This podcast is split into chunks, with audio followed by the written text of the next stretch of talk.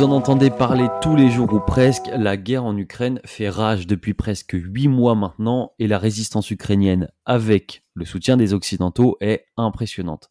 Cette guerre, elle permet aussi de mettre en avant un phénomène, il n'y a pas que les États qui prennent part au conflit, des hommes d'affaires comme Elon Musk peuvent s'en mêler et prendre position. Et du coup, ce qu'on va faire aujourd'hui avec Lina, c'est tout simplement vous expliquer un peu cette histoire entre l'entreprise d'Elon Musk, donc SpaceX, et le gouvernement ukrainien.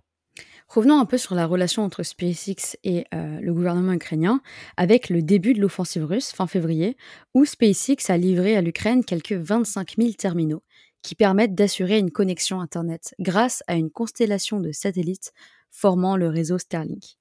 Selon l'entrepreneur, l'opération a déjà coûté 80 millions de dollars et la facture devrait atteindre 100 millions d'ici la fin de l'année. Exactement. Et avant de se raviser, Elon Musk il affirmait que son entreprise SpaceX, euh, donc qui produit les satellites euh, Starlink pour faire le lien, elle n'avait plus les moyens de continuer à financer le réseau Internet dans le pays en guerre et donc de payer pour le gouvernement ukrainien. Il a par la suite affirmé que sa société continuerait de financer le gouvernement ukrainien, donc petit, voire gros euh, rétropédalage de sa part, alors même que sa société perd de l'argent et qu'il pointe dans ses tweets le fait que de nombreuses entreprises américaines, elles, reçoivent euh, de la part du gouvernement américain certaines aides pour leurs, activités relatives à la guerre en Ukraine. Mais donc, est-ce que, euh, au travers de ces tweets, Musk souhaiterait-il travailler avec le gouvernement ukrainien sur la livraison de ces satellites à l'Ukraine? Au vu de sa récente déclaration, on pourrait effectivement parler d'un appel du pied à l'intention du ministère de la Défense américaine, puisque SpaceX demande à l'administration de prendre le relais du financement de l'utilisation de Starlink par le gouvernement ukrainien et son armée. Alors même qu'il faut souligner tout de même que l'Agence américaine pour le développement international, elle a pour le moment acheté environ 1600 terminaux à SpaceX pour les livrer à l'Ukraine. Et c'est vrai que si ce, cette sorte de partenariat venait à se concrétiser, on pourrait du coup parler tout simplement d'un partenariat public-privé.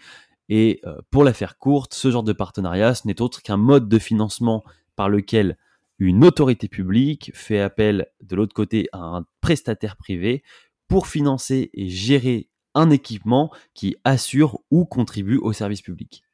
En échange de quoi, le partenaire privé reçoit un paiement du partenaire public ou des usagers de services qu'il gère. À noter que c'est un concept qui trouve son origine dans l'intervention des États-Unis en Irak. Exactement. Et puis un point non négligeable, c'est que la ratification d'un tel partenariat entre le gouvernement américain et SpaceX, ça pourrait être euh, le début d'une situation plus pérennisée pour la livraison et l'entretien des satellites, puisque Elon Musk, dans ce partenariat, ne serait plus le seul décisionnaire et la résultante de cela, c'est que ça annulerait les menaces euh, potentielles et autres prises de décisions unilatérales de l'homme le plus riche du monde. Car dans l'état actuel, il faut bien le savoir, Elon Musk, il peut d'une minute à l'autre réduire, voire couper le système Starlink aux Ukrainiens. Mais en fait, pourquoi Elon Musk intervient-il dans la guerre en Ukraine? Alors, le premier point, et je pense que Lina va être d'accord avec moi, on peut tout de même lui accorder que ça peut être le résultat de sa propre volonté d'agir pour la défense du territoire ukrainien et de l'intégrité de ses habitants face à l'attaque russe du 24 février 2022.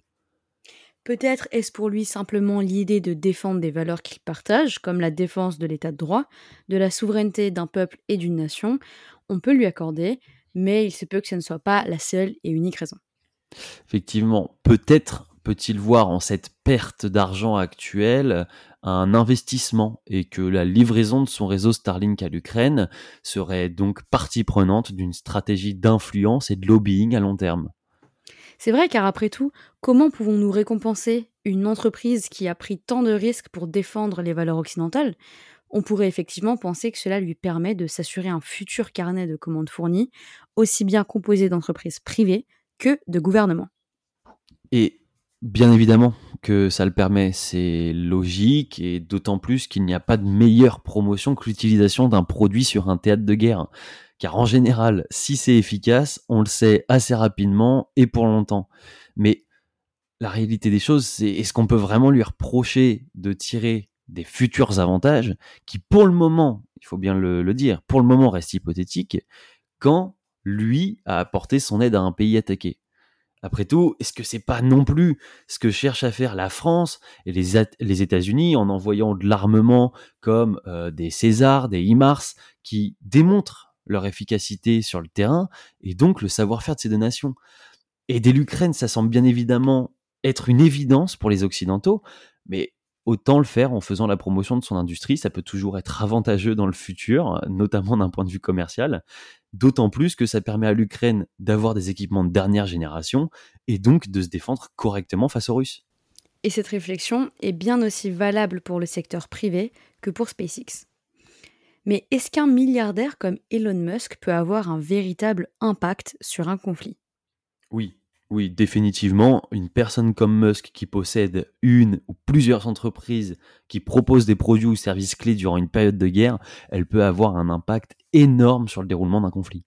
Exactement, car si le PDG d'une de ces entreprises refuse de passer un partenariat public-privé ou qu'il ne prend pas l'initiative d'intervenir, le scénario peut être très différent si tous ces partenariats entre les entreprises et les États euh, et que certaines personnalités comme Musk n'étaient pas allées dans le même sens, à savoir aider l'Ukraine à se défendre, peut-être que l'Ukraine n'aurait jamais pu aussi bien résister ou même repousser les Russes. Oui, et peut-être même que sans ça, les simulacres de référendum russes, ils ne se seraient pas limités à quatre régions ukrainiennes, mais à bien plus. Et peut-être que Kiev aurait pu être prise dès les premières semaines de la guerre, quand les Russes encerclaient la capitale ukrainienne. Pour revenir à Elon Musk, ses récents tweets et son sondage sur Twitter, qui ont suscité de vives réactions de par leur caractère complaisant envers la Russie, et aussi les récents bugs détectés dans l'utilisation du système de SpaceX dans les régions reprises aux Russes, peuvent poser des questions on peut évidemment se demander que si Elon Musk change d'avis, quelles pourraient être les conséquences de l'arrêt partiel ou complet de Starlink en Ukraine?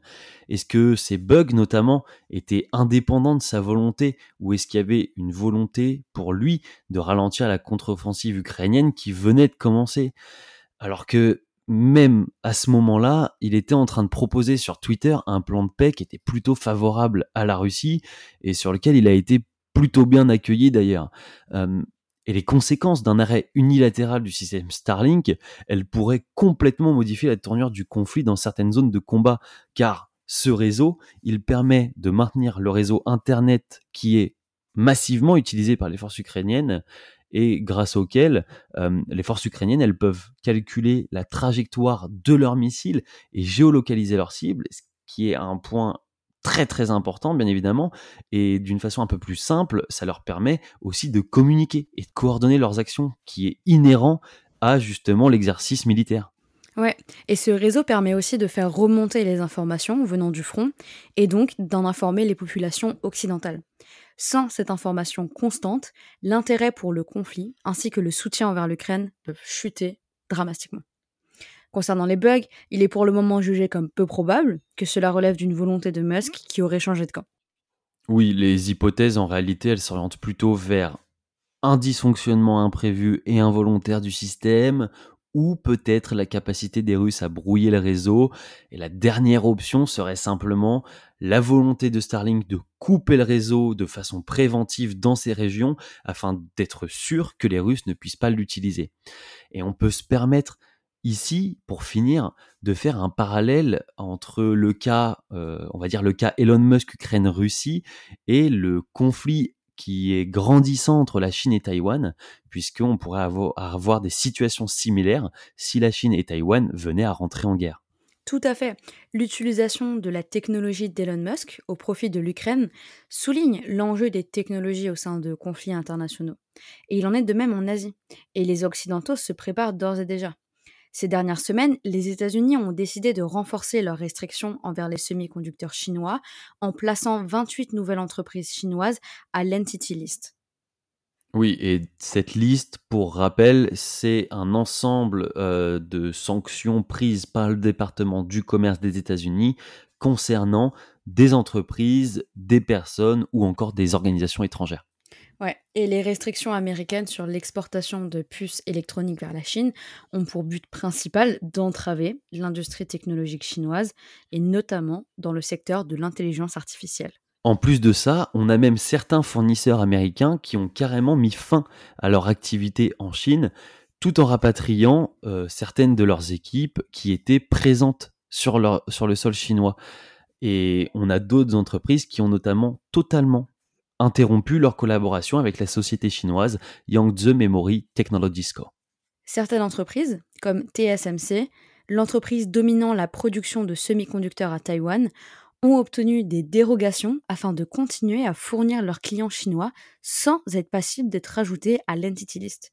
Et c'est une situation qui, selon nous, sera suivie de près afin de limiter toute ingérence chinoise visant à contourner le blocus américain. Et ces dernières restrictions économiques, ajoutées à l'agression de l'Ukraine par la Russie, elles tendent les relations entre la Chine et l'Occident, qui l'étaient déjà bien assez avant, mais qui donc deviennent de plus en plus euh, approfondies. Et le 15 septembre 2022, Xi Jinping et Vladimir Poutine se sont retrouvés et ont réitéré leur déclaration d'amitié. Ça promet. Mm. Et lors de l'entretien, Vladimir Poutine a renouvelé le soutien de Moscou à Pékin au sujet de Taïwan, où des visites de responsables américains ces dernières semaines ont suscité la colère de la Chine.